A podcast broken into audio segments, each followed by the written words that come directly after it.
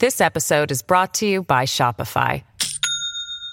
Do you have a point of sale system you can trust, or is it a real POS? You need Shopify for retail. From accepting payments to managing inventory, Shopify POS has everything you need to sell in person. Go to shopify.com/system all lowercase to take your retail business to the next level today. That's shopify.com/system. Hello, everybody. This is Marshall Poe. I'm the editor of the New Books Network. NBN listeners like to read books and buy them. So we thought we'd tell you that right now, our friends at Princeton University Press are having a remarkable site wide sale. You can get 50% off books, including ebooks and audiobooks, with the code 50, F I F T Y, at checkout until May 31. You can save some real money on Princeton University Press books. I encourage you to go there and check it out. Welcome to the New Books Network. Hi, welcome back to the New Books Network. My name is Adam Bobeck, and I'm a PhD candidate in cultural anthropology at the University of Leipzig. It is my pleasure to welcome Stan B.H. Tan-Tangbau to the program. Professor Tan-Tangbau is a Vietnamologist, and today we're discussing his book, co authored with Quyen Van Minh, Playing Jazz in Socialist Vietnam, Quyen Van Minh and Jazz in Hanoi, out in 2021 with the University Press of Mississippi. Professor Tan-Tangbau, welcome to the show. Hello, thank you very much, Adam. It's my pleasure. Can you tell us about why you decided to write this book?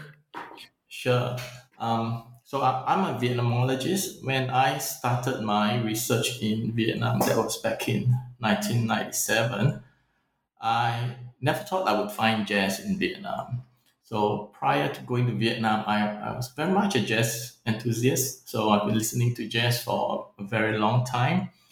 Musically, I'm literate, but I can't really play music that well. I can do some basic stuff on, on the saxophone, very, very fundamental stuff on the guitar. That's about it.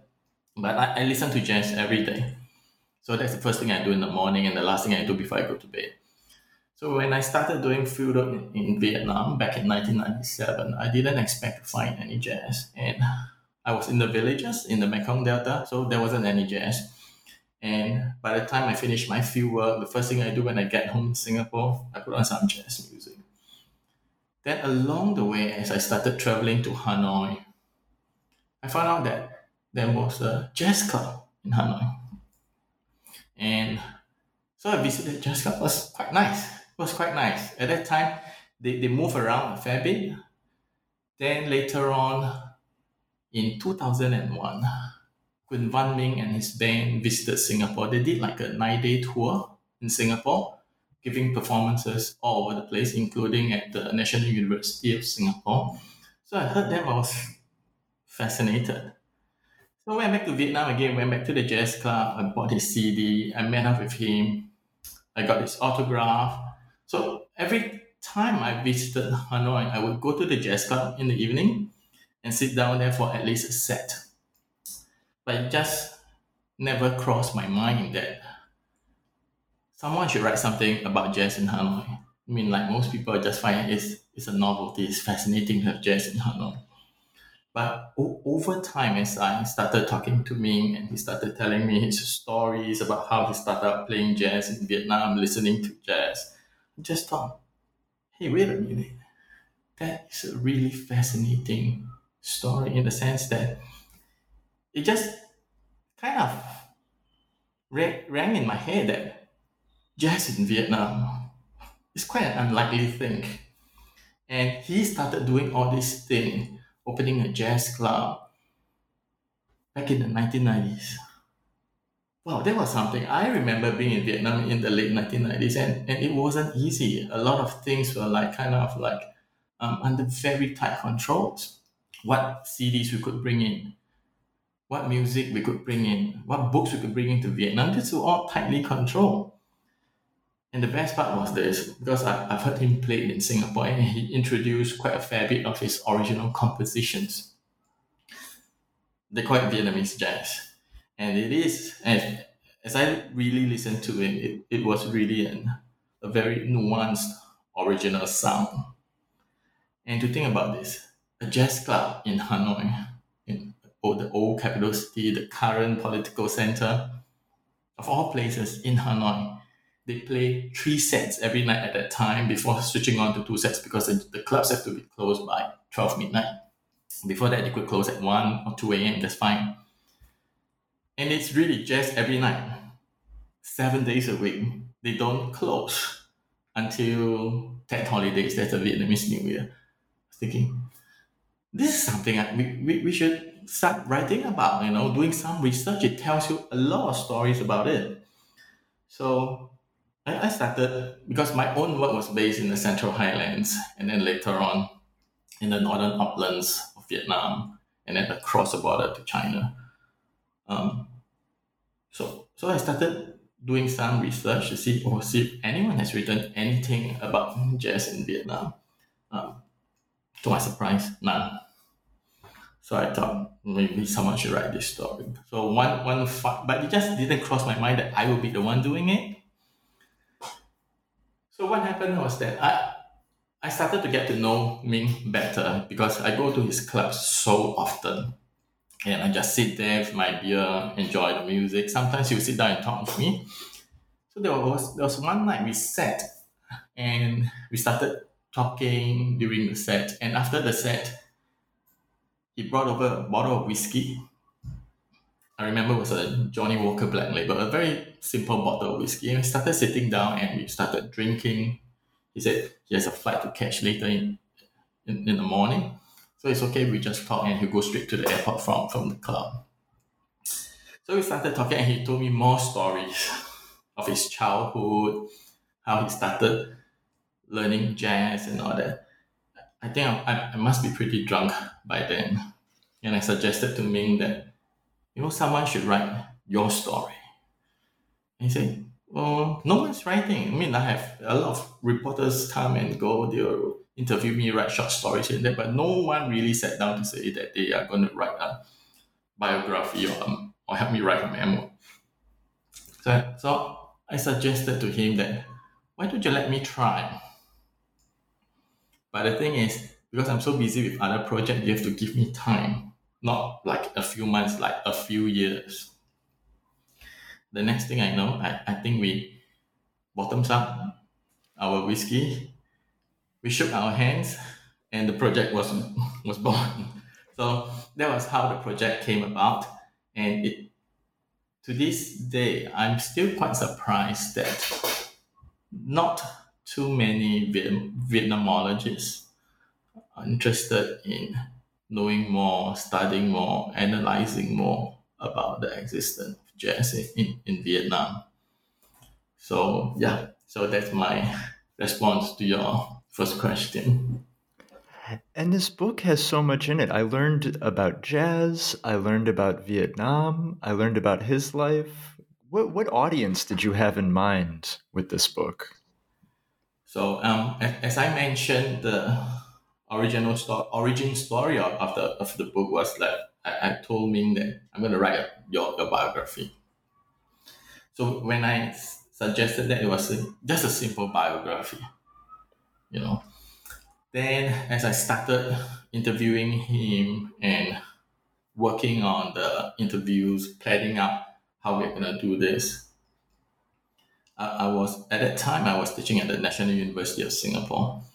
I thought, oh, maybe I should write something a little bit more sophisticated, something that is more within the field of Southeast Asian studies or Vietnam studies to be more specific. So that was the plan that I would write for the Vietnam studies, the Southeast Asian studies, the Asian studies readers something that's very um, scholarly. Then over time, as I start working with him, I realized that I really need to fill a lot more of the gaps, you know, the background, and do some comparative work with the stories of jazz elsewhere. There wasn't much in Asia. Most of the studies would co- covered uh, that, that were covered were about Japan, a little bit about China, before the communists came to power. Um, bits and pieces here and there on other countries, very little. Um, but there were a lot written about North America, and Europe. So I thought, I, oh, I should write this book in such a way that it should also address the readership in jazz studies and to a certain extent ethnomusicologists. By that time, the structure, the format of the book was still very much on, uh, uh, I would call it something like a social political history of Vietnam through the life story of Minh and jazz in, in Vietnam, in, in Hanoi to be more specific. So that, that was the original plan. But I, I wasn't very comfortable with it when I started trying writing about what I have at the materials I have at that time, because I felt that I wasn't doing justice to this person, to this incredible musician. I wasn't doing justice to the story of jazz and, and the many people who took part in this endeavor, whether together or separately, individually, collectively. And I thought, I need to spend more time on it. I have to take a different approach. So what was initially initially just a two to three year project dragged on. Then there was also some personal um, um, junctures in my own life, which um, I wasn't productive for couple of years. So something happened in my own life. I wasn't very productive in, in, in my academic career for a couple of years. Then I moved to Japan. So after moving to Japan, um, my wife reminded me that it seems to me you owe someone a book. Then I said, that's true. So at that time, I was very busy with Kachin Life Stories, a public anthropology project. I said, yes, I owe someone a book. I should finish that up. So I made an effort that every year I would spend one month, at least one month, in Hanoi with me. And he said, yes, please, let us continue with that. I, I know you're still working on it. So throughout, for that five to six years in Japan, I would spend about one month with Minh so when I started doing that, I realized that, ooh, actually, I'm not just writing for academics. I'm also writing for the musicians in Vietnam, those people who took part in this endeavor, and the people who have been supporting me all this time, his audience, his, his fans. So it was then that I realized that um, this book has got to be written in a rather nuanced way. It cannot be the usual way I, as an academic, approach it, writing in very dense language, um, very analytical, with a lot of information data thrown in and analyzed. It has to feature Minh's voice. So the, the audience I have in mind start, started to change. I have to write for both the general audience his fans as well as academics. So that's how that, that conception of the audience should change and the writing kind of continue to drag on because I have to experiment a little bit with the first couple of chapters that I started writing. And it helped that there was this rather avant-garde journal at that time, the Journal of Narrative Politics. They really like this kind of stuff. So I, I tested the very first chapter I wrote up with them, and they gave very good advice and suggestions on how to really make it work. So I published one chapter with them. It was very well received, and I, when I look at it, oh, this is something I'll, I'll go back to it again and again because usually we don't like to read our own stuff. But I, I went back to them. So I did that. I realized that okay, so this is kind of like that eclectic approach I can use to address the different readers that started coming into the project that I thought would, would, would be able to address the different readers that I started to imagine. So that's why the book is the way it is. And I think for the readers, regardless of where you hang your jacket, that is, whether you see yourself as an academic, an anthropologist, an ethnomusicologist, a fan, a non-fan, I think you you you you will pick up this book and, and go through it. Sorry for my really long answer to that. it's perfect. It's perfect. Yeah, the bulk of the book is told using Mr. Minh's own words. Can you talk about your decision to move in that direction? Sure. Um, so I, I kind of um, alluded to that uh, in, in my earlier answer. So in, the book, I describe this style of writing as an exercise in collaborative narrative writing. It's um, quite fascinating because I thought I really want to use his voice, but this is not going to be a transcription of our conversation. So this is how I have to um, address this question in the sense that um, the book was based on a lot of our informal conversations. Sometimes we recorded these informal conversations. I took my recorder, I said, Minh we are just going to have drinks, we're going to just smoke and talk. But I want to switch on the recorder. He said, go ahead. So a lot based off that. And there were a lot of um, interviews, interviews like sessions that went on for like three, four hours. Some of these interviews were recorded on video, some were not. Some parts of it were recorded, some parts were not because I forgot to switch on the recorder, for example, or the battery ran out, or, or this kind of things happened along the way. So we had all these kind of um, um, so-called recorded sessions, unrecorded sessions, a little bit more formal sessions, very informal sessions. And he would talk about the same topic in a very different way to connect to this part of the story, to connect to the other aspects of his life. So when I started going through all the interviews that we have listening to them, I find that if I just transcribe what he said, it won't work. It makes sense to me because I spend so much time with him. It's not going to make sense to anyone else. So what I did was when I find after this like after almost let's say eight years of conversations, what I did was I started to piece together when I wrote that first um, chapter. I pieced together different parts of our conversations on this topic that he he keep repeating this topic but with different things, different information, alluding different things, connecting different things. I pieced together one part piece together another part that is same topic from over eight years. So that it kind of reads like a flowing topic. If he had edited it himself, it might look like that. And this other information that he has will go into another aspect of so they are all in there. So I tried that now. I worked with him. Okay, so I, I told him this is the account of the story you told me. Basically, the points we covered here, they are this, this, this, and this. Works? Yeah, you, you, you know the you know the story. So I started writing and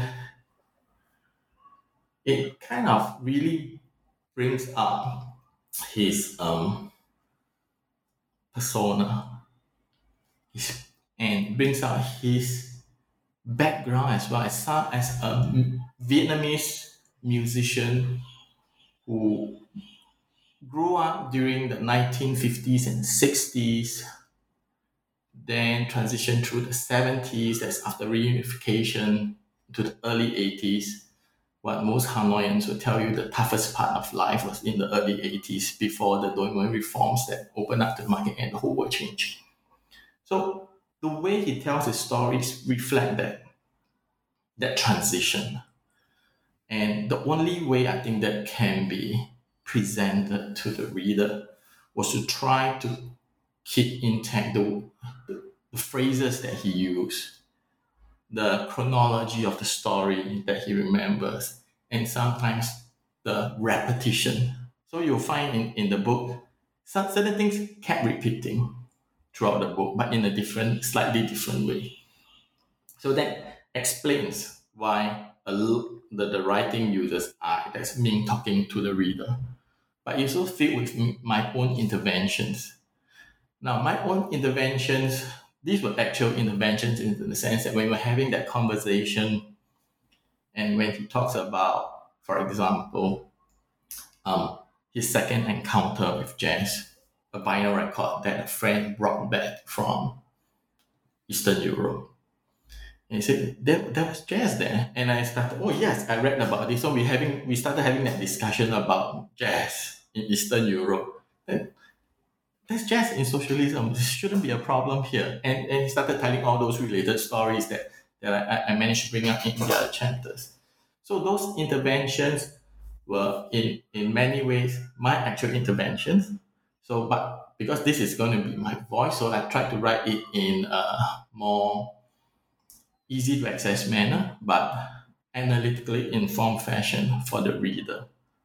So keeping in mind that my readership is quite broad, so it is it's quite difficult to balance how academically um, centered is the language going to be, the analysis is going to be, and then compare it to another reader just coming in. So that's why you have all those intervention passages for me. And that was at a time when I realized that I have to place this. His story is not just based in Vietnam, it's very global. Because without all those things happening, it wouldn't happen. Which is why I have those two interludes. Interlude one, jazz behind the Iron Curtain. Interlude two, jazz in Asia, to let readers see the larger context in which jazz has similar challenges in Asia, wherever it, it was played from Japan, China, India, and Southeast Asia. So that kind of explained the um, style of writing. And Mr. Minh's life mission, really, as you write in the book over and over again, is to bring jazz to Vietnam, right? To you use the term uh, the soundscape of Vietnam to bring jazz into the soundscape of Vietnam. Can you talk about some of the difficulties he's faced in trying to achieve this? Um, sure. I think the first difficulty, as um, is very clearly revealed in Minh's own story, was the musical context so Minh himself was born in 1954. From 1954 onwards, um, you wouldn't be able to find any more jazz, whatever that was, swing, early swing, dance hall music, um, Western popular music. You wouldn't, you wouldn't be able to find that in northern Vietnam, in the socialist Vietnam, from 1954 onwards. What you have would be if since there were no jazz, you would have a lot of revolutionary music. So by revolutionary music, we're talking about they call it nhạc đỏ or red music. So you have basically um, around about two times. One is um, revolutionary songs for people to sing, to encourage them to join in, support the revolutionary effort of changing Vietnam, fighting the war, changing society. So it's filled with that.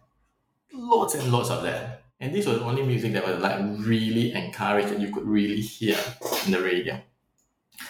The second type of revolutionary music, which took a little bit of time to come up, are more orchestral or instrumental music.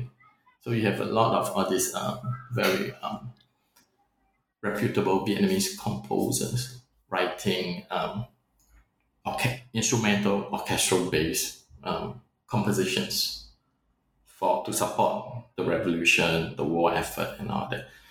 You do hear them, but not as often as the revolutionary songs. You hear a lot of these on radio. So. Then the next set of songs that you will hear on radio and you hear in live performance by the song and dance troupe, the artist troops, etc., will be traditional folk, folk and ethnic music, as imagined by the regime because not all traditional music good, not all arrangements fit the revolution at that time. So he has to fit the regime's conception of what is good ethnic music, what is good and appropriate ethnic music and, uh, and folk music. You hear that too. Then, of course, there are you, foreign music at that time, but mainly foreign revolutionary songs, uh, compositions, or folk music from communist so, socialist allies, North Korea, China, Soviet Union, and Eastern Europe. You hear that, but not as much as this. Some classical music as well, but not as much compared to the, the former group. So that is the soundscape. That was the music context. So basically Minh was trapped in this. But informally, um, there were light music. What was light music? Music that has very little um, political or no political connotations at all.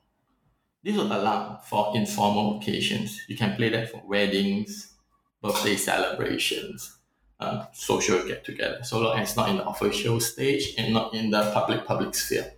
So you have that, and, and Minh would hear this music from his parents, other senior musicians playing. He himself later played some of this music, quite a lot of this music, especially for weddings. So they'll play um, old instrumental dance music, Western dance music, songs like La Paloma, Simone. And they play a lot of polkas, believe it or not, a lot of polkas for people to do social dancing. so that's a soundscape. But there's no jazz. It's quite difficult to imagine someone falling in love with jazz in this musical context. Then there is also the social musical context in the sense that number one, an instrument like the saxophone, which is the most closely related to jazz music, was not very um how, how should I put it? Uh, socially accepted. It's just treated as um, an instrument that's only play dancing, fun music. It's not a serious, proper mainstream instrument. So you wouldn't see this in on the official stage, and not not much. There were, but not not not many people were doing it. So for for him to learn saxophone, it was it took a while to really get into that. Then the third thing is that um, we, we, we know the context of music within Vietnam, and there's really not, not much access to external music. You know, in those days, if you have a radio, you have to register it with the government. And when you register it with the government, you have to fill in a form and issue you a small booklet. And beneath, right on the front page of the small booklet, is listening to enemies radio stations prohibited. So you can tune and all that, but if anyone caught you listening to enemy station, you'll be in trouble.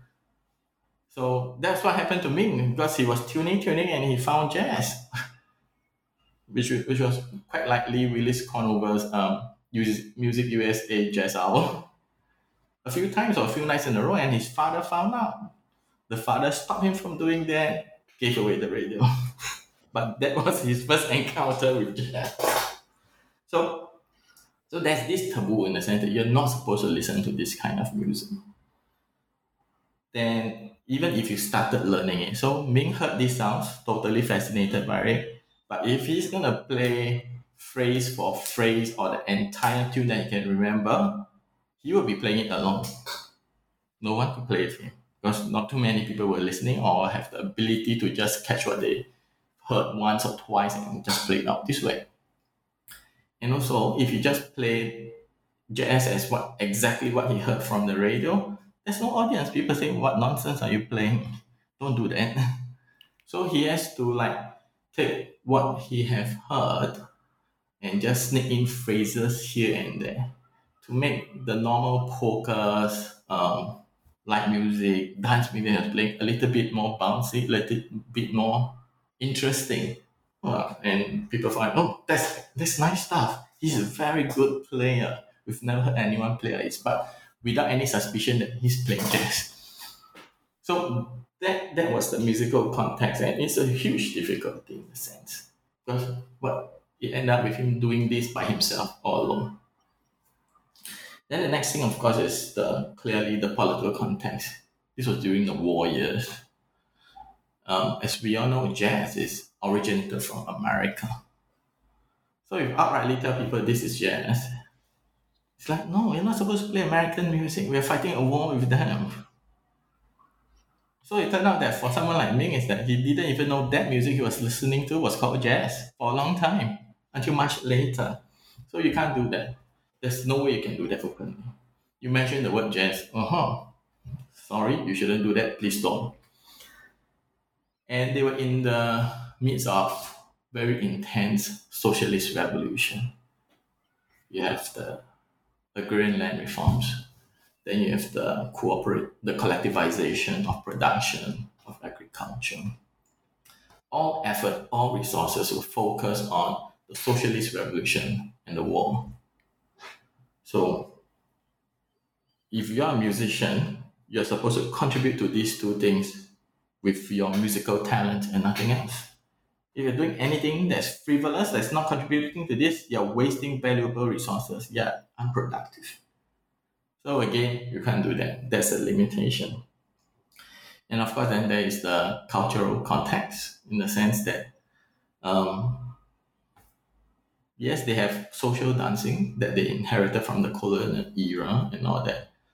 And then there's the co- connotation that early days jazz, swing, and all those uh, dance hall music. These are improper, morally questionable.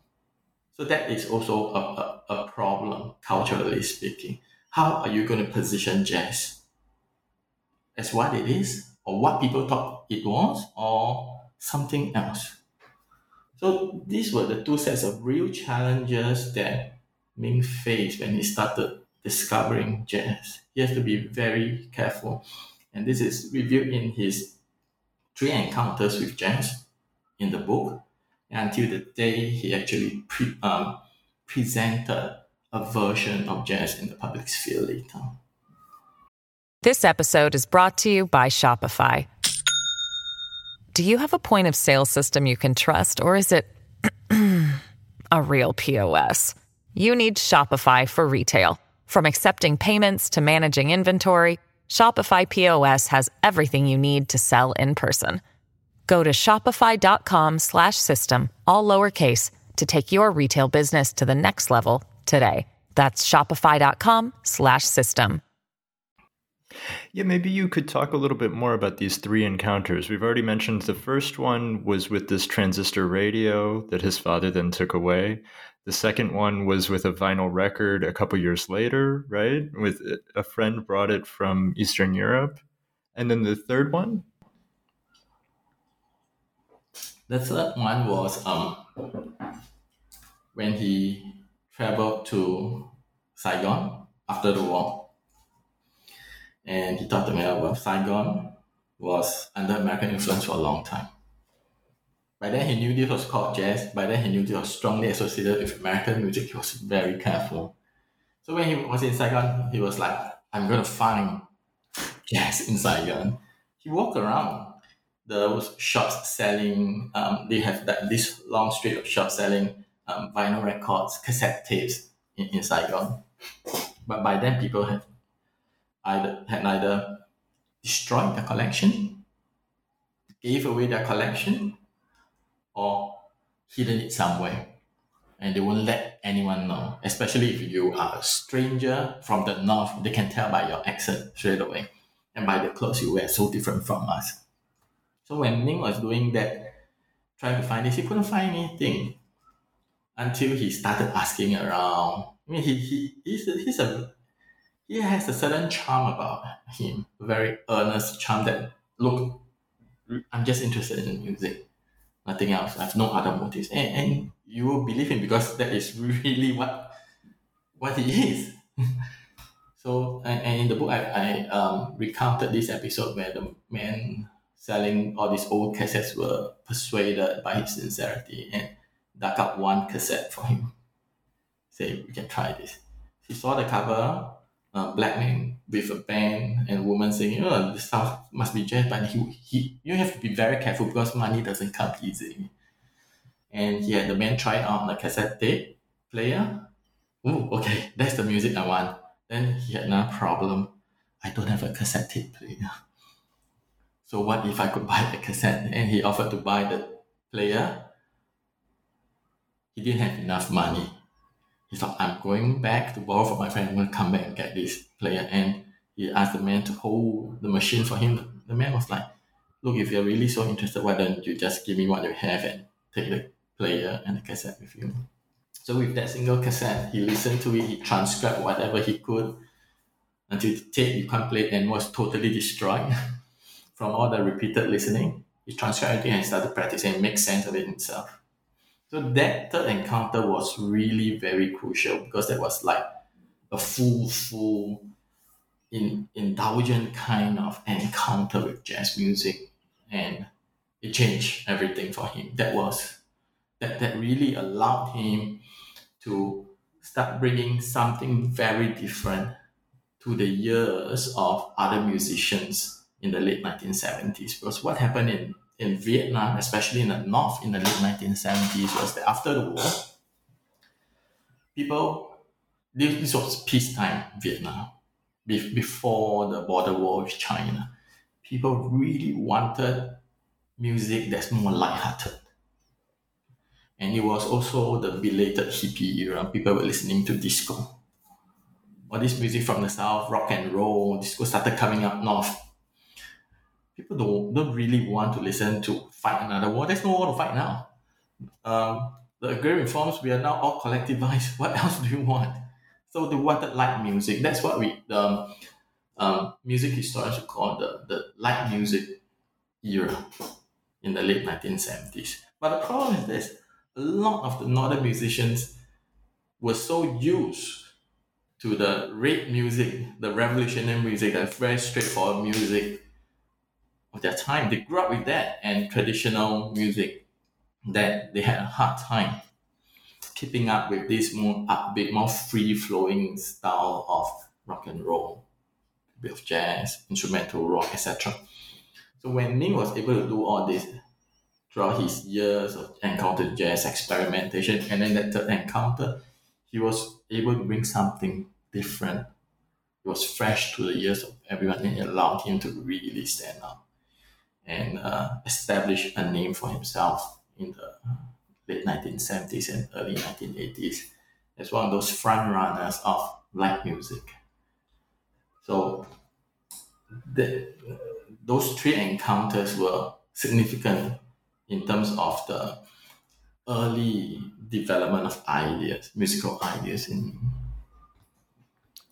and so now we've talked a little bit about the late 70s and the early 80s, and Mr. Minh at this time is in his uh, late 20s, and then he enters his 30s, and then the Doi Moi reforms happen, and everything changes, right? Can yes. you talk a little bit about that? Sure. So, um, let me see. Okay, yeah. So, the first change, set of changes that all these musicians experienced with the coming of Doi Moi was the economic condition of being a musician, of being an artist in socialist Vietnam. During the subsidy period, that is before the Doi Moi reforms under the Central Command economy, musicians receive not just a salary, they also receive um, income in kind, like milk powder, a bit more rice, sugar, a um, bit more meat here and all this, to make sure that they are able to fulfill their responsibilities as artists and continue to improve themselves. So that was significant in the sense that if you are a musician of certain grade, of the soloist chair, you get a little bit more, a little bit more it was a luxury. So benefits everyone the family. You were really able to provide for your family. But with the Doi Moi reforms, the market economy, that was no longer sufficient. If you want to buy um, a little bit more books, for example, to, to have your children able to learn some English on their own, you'll buy it from the market. That costs money everyone was transitioning from the bicycle to the motorbike. Milk powder is not going to get you a motorbike. You have to do something else. So, and there was also a time when you could start taking uh, gigs as a licensed musician, as a professionally trained musician. You could take commercial gigs. People would pay you a lot more money than your salary to do like a 30 minute gig for a birthday celebration anniversary celebration, all kinds of things. So you have to start doing that in the sense that if you still rely on what you have, you can't do anything for a family. You can't take care of them. They can't learn new things. They can't have better jackets, they can't have better clothes, they can't eat better. Everything changed. So the economic condition changed. So they really have to be able and be willing to take up all these side gigs outside their official um, work. So that's the thing. And it's also at the same time that a lot of music that were prohibited, restricted, pre-war music, or what we call the tiền chiến, and what was branded as yellow music, nhạc vàng, especially the southern Vietnamese popular music that were prohibited, they could it was slowly rehabilitated after the Doi reforms because people really want to listen to this music. And there were a lot of gigs for people to come, for musicians to play this kind of songs. Finally, after 10 years, 15 years, 20 years, we could listen to these songs again. And these are the gigs that paid really well and allows them to do it. So for me at that time, this was a double-edged opportunity in the sense that okay, I do this, I could earn pretty good money and take good care of my family. I could even establish a very good name for myself as a musician. But that also means that um, I he probably has to compromise on his mission of bringing jazz to Vietnam. Because once you go down that path, you'll be associated as someone who runs after the market. In Vietnamese, it's called tell teacher. So, but Minh wants to make sure that he continues to develop his reputation, his respectability as not just a musician, as an artist. Which brings me to my third point that is for Vietnamese musicians, they are considered as professional musicians because that's their job. They're all professionally trained, but not all. Minh himself never went to school to, to study music. But so long as you're employed eh, by a professional performing arts troupe, you're a professional musician. As a professional musician, you're simply known as a công or a music laborer. Your job is to produce music. That's it. But you want to also be respected as an artist, as a nghệ. So in order to do that, you need to not just have solid skills, musicality as a musician, but you need to have products. You need to show that you can produce something different, write your own music. So if you keep going the other round of making good money, becoming a popular musician, it's quite difficult for you to be recognized for your artistic pursuits. I'm, I'm not saying the others are not artists, they are, but here you have in the Vietnamese music circle, you have this thing called nghệ thuật chất lượng cao, meaning high artistic values as determined by the state institutions, such as the Association of Musicians, the National Music Conservatoire, and of course, all these um, performing arts troupes. You're supposed to be the best, then they hire you. So if you're doing nonsense, like, oh, what are you doing there? So this kind of became a double-edged sword. So again, things change in the sense that oh, you have to decide which route you're gonna, you're gonna make. And of course, the two, two other things that matter for the changes that came with Doi Moi, of course, there's one, the availability of other musical resources in terms of music from overseas. It's, uh, in the early years, it's not much played on the radio or television. It has to be vetted through to make sure that these are proper things that we can broadcast to the public. Uh, people will bring in cassette tapes. Foreigners will bring heavy metal, rock, jazz, different kind of music for people to listen to. Um, music scores, fake books for mu- jazz musicians. They're like, whoa, what's all this thing? Oh, we can actually do that. Instruction books, instruction videos, all these things musicians like I mean they start being professional musicians, they have more access to than other people because of the exchanges with visiting um, musicians arranged by the embassies and all that. And of course, the final thing was the political loosening of um, control, culturally speaking, in, in the sense that they want musicians to really try, you know, what things are changing. Try and be creative again. Of course, under the purview of the regime. Many got into trouble, some did not. So it, you, you really have to maneuver very carefully. And Minh was very much aware of that, especially after the Tran Tien episode. Uh, guitarist and singer who wrote songs that talk about society, the suffering society, the state of society at that time. And he got into trouble in Ho Chi Minh City, he had to run back to the north. He's actually from the north. He was actually in the same troop as Minh when all those things happened. So Minh was like, okay, we have to be really careful.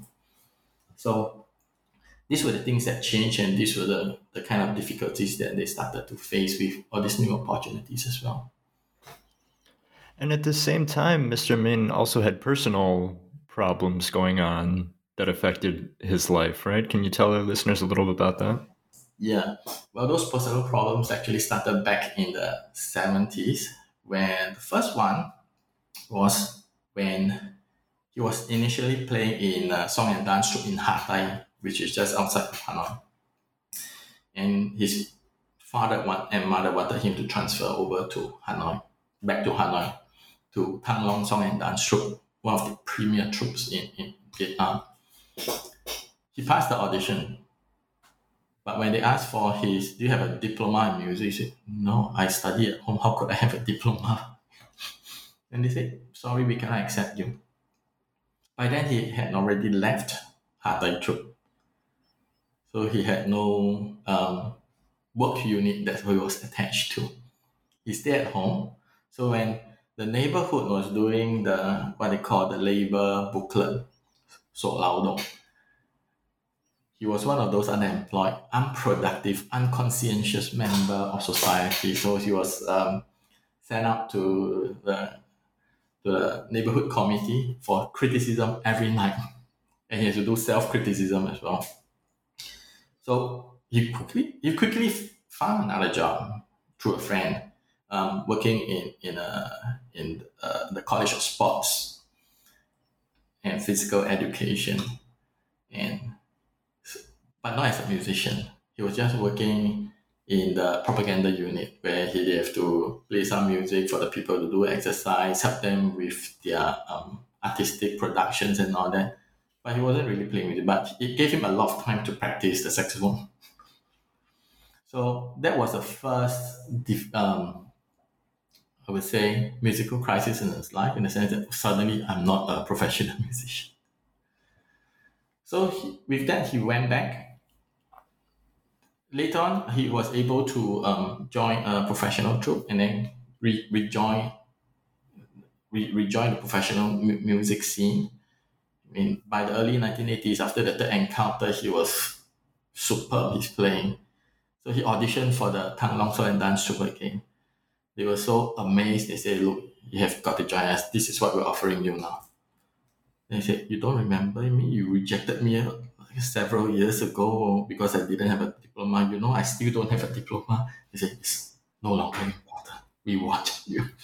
So that allowed him back. But then soon after that, he had another problem in the sense that his first marriage started to break down. So he was he became he divorced his wife became a single father to two kids. And that's when Doi Moi happens, the mid 1980s. So we mentioned earlier that if you don't start taking up more gigs, have better income, it's very difficult for you to take very good care of your family at that time. So if he keeps doing all these gigs, he can't take care of his all these gigs, he can't take care of his two children. So he has to make a choice and he was offered a chance by a friend to why don't you go and do some trading business with me? By then the north south um, train line in vietnam was uh, one of the was the busiest conduit for travel. You could make very good money by doing trading along that line buying and selling buying and selling. So his friend and he had did some gigs, informal gigs for the railway agency before. And they say, uh, you know, these opportunities are available. This is how you can do it properly. And it was very attractive because his friend was making a lot of money. But that means he can't play music. So that was the second musical crisis in life of making that decision or not. Well, he didn't choose to be a trader, lucky for us. Then the third crisis came later on was when it's kind of it could be seen seen as a crisis and unfortunately was when he was given the opportunity to change his role. He was invited to join the National Conservatoire after his two solo recitals in 1988 and 1989 to join, join the National Conservatoire as a lecturer of saxophone. Now, to us, this might not seem like a problem. He's still a musician, yeah, and the National Conservatoire is a lot more prestigious. But it is a problem in Vietnam in the sense that he already arrived at that pinnacle of his career as a performing musician.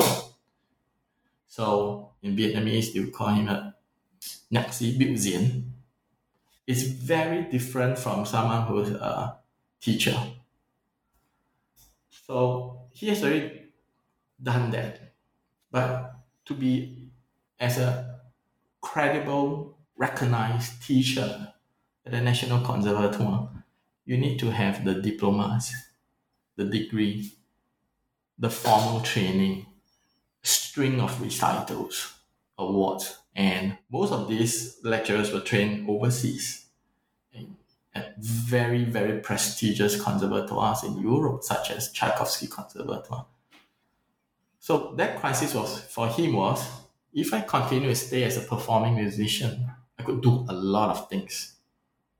But if I transition over there, I am a nobody. But but I could start from scratch and do two things that I've always wanted to do.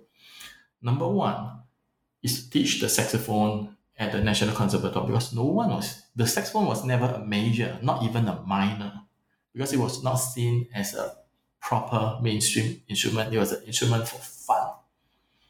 So he could create something really, really valuable over there. The second thing, they allow him, if you're teaching that, of course you have to teach jazz. Although not at that time, not yet as like a major or even a minor, because to learn a saxophone, you have to learn different things. So he was allowed to do that. But the thing is, that means he can't take up as many gigs as he used to do when he was a performing musician. So, as a lecturer at the National Conservatoire, you cannot just take any gigs that come along. They need to be very respectable gigs, very formal stuff. And usually this kind don't pay as much as a lot of all those popular music gigs. So that was the next crisis that he had to face. And it was tough on him because his two children were growing up at that time in their teenage years, approaching teenage years. And he really needs to take good care of them, you know, giving them, and he was teaching the, the Doug, his younger son, the saxophone. He has shown a lot of promise and talent. He needs to really nurture him. So he has to make that decision. And he decided, okay, we'll go through all these financial difficulties as a family. We'll do that. Let's start from scratch.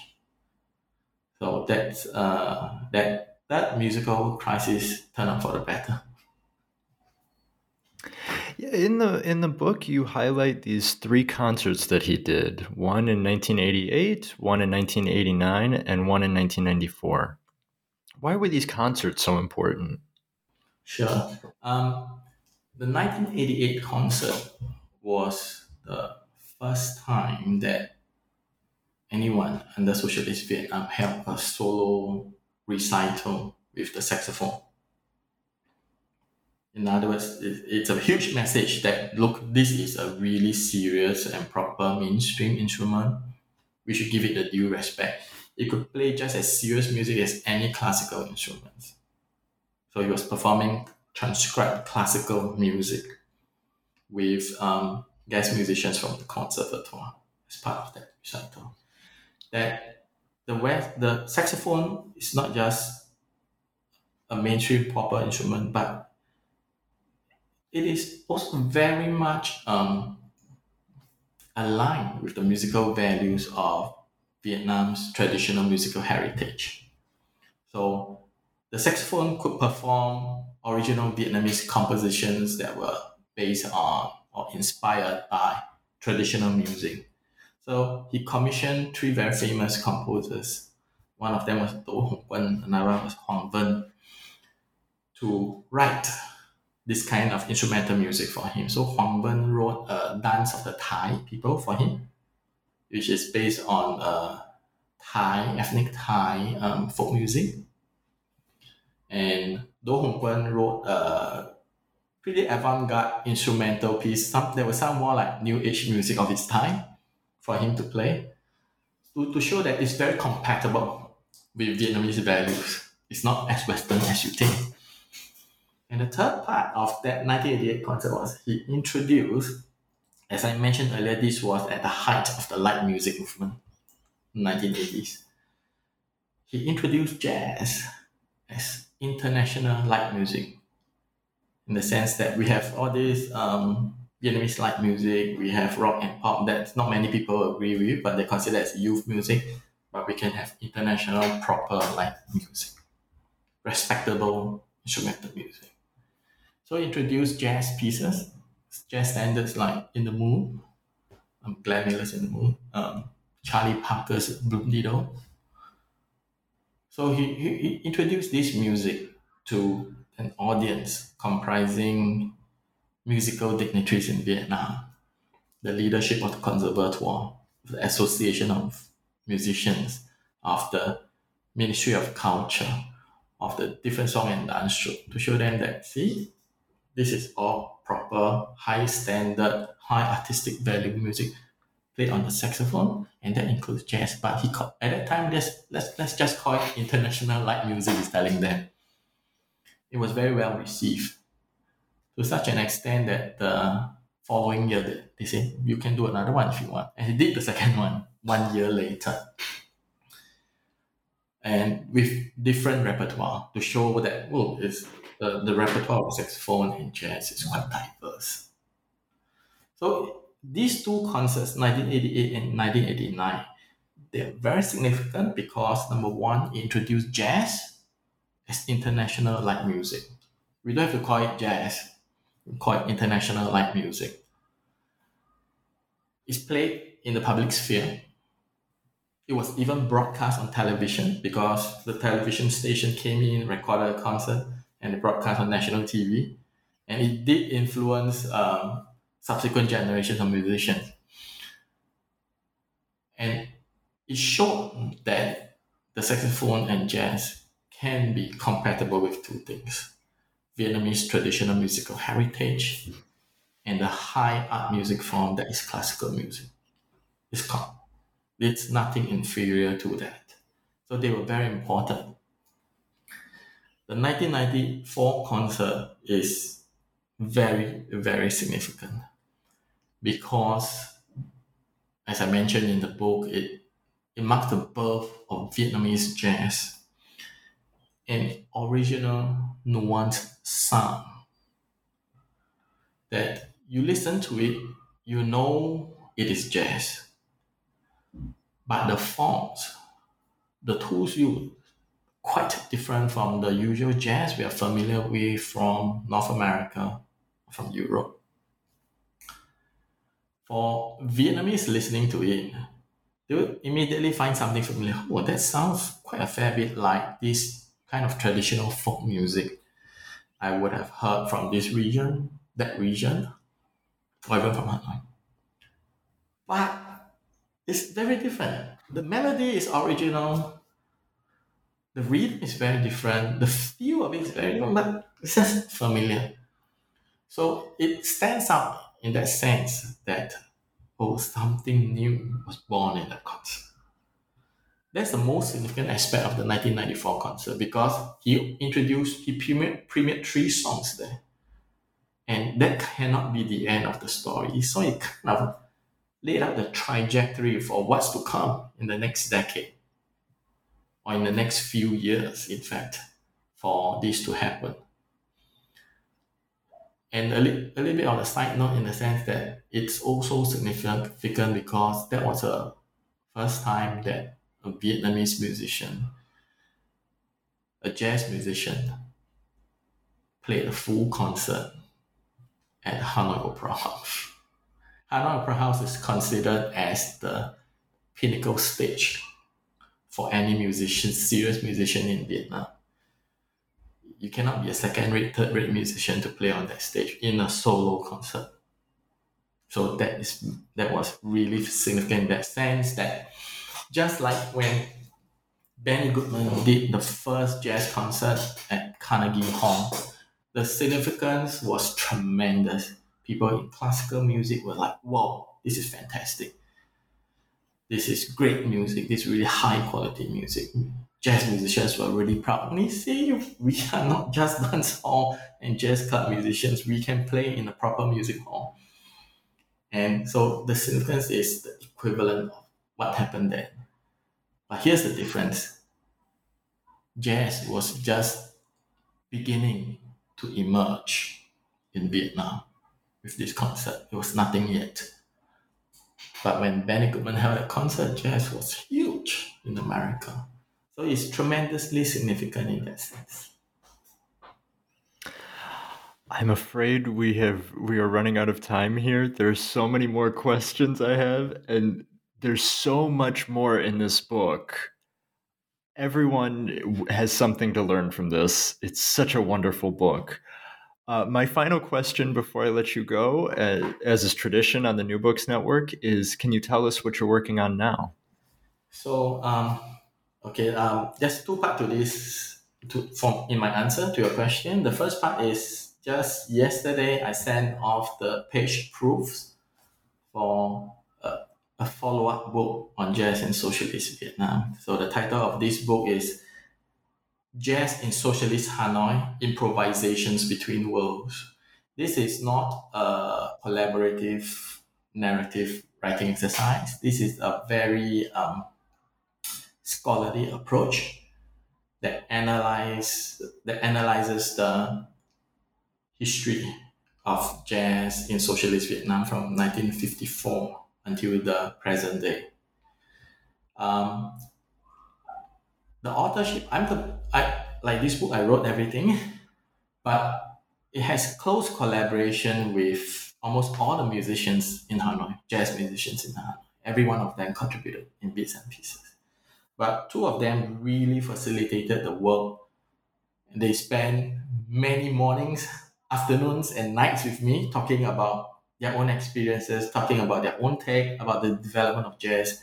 So one of them was uh, Liu Guangming, Professor Liu Guangming, who, if Minh was the one who founded the jazz club and started all this thing, Professor Liu Guangming was the one who pushed for the jazz program to be developed at the National Conservatoire and finally becoming a faculty of jazz. So the two of them were very key in developing jazz in Vietnam. So Professor Liu Guangming spent many mornings and afternoons with me, telling me about his experience, his own take, his analysis. And the other one is um, Quyen Van Minh's son, Thien Dat, who, following in his father's footsteps, continued to develop jazz, but in a very different way, in very different experimental way. So he took a lot more risks than the father, in musically speaking, but at a time when a lot of things were a lot more acceptable already, and Dang himself fully understood the kind of um, risk his father took, the kind of sacrifice the father made in order to develop jazz. So they share a lot of things with me to such an extent that when I, I wrote the book, I felt that it was only right that I, that I included the two of them as my collaborating author. So it's Stan Viet in collaboration with Liu Guangming and for that book. It's going to be out in March. So uh, it's a very different form of writing, but it, it I think these two goes very well together. But this book, for the general readers, they might find it a little bit um, um, boring because it's quite academic in that sense. But, um, but it's quite up to date. It covers until the developments that we see in the past year in Vietnam what's happening to jazz then? The jazz club has been closed for seven months because of um, the the COVID nineteen pandemic. It's been closed for seven months. Anyone would have to close shop forever if you own a jazz club, right? So they're still waiting to reopen. So what happened during this time? So the, the last chapter actually dealt with this very up to date. So reading this book, Playing Jazz in Socialist Vietnam, academics, serious jazz musicians would want to have questions so they can follow up with this. Any reader who read that book who are truly concerned about the people who plays jazz in Vietnam, We want to know more of these personal stories, the narratives, what did they really go through? You want to read Playing Jazz in Socialist Vietnam. So that's part one of my answer to this. The other part is something that um, it's like kind of like going back to my earlier work. I'm halfway through a book on there's a historical geography of the railway corridor from Kunming, Yunnan, all the way down to Hai Phong in Vietnam. So this project took place many years ago. Um, I wrote up almost 90% of manuscript then, but I wasn't happy with what I've written up. So I set everything aside. In the past few years, I started rewriting. So I've published two chapters elsewhere. I thought, okay, that direction worked. So um, I'm halfway through finishing that book. It will take me at least six more months to finish. The book is Playing Jazz in Socialist Vietnam, published in 2021 with the University Press of Mississippi. Stan B.H. Tan-Tangbau, thank you so much for your time. Thank you, Adam.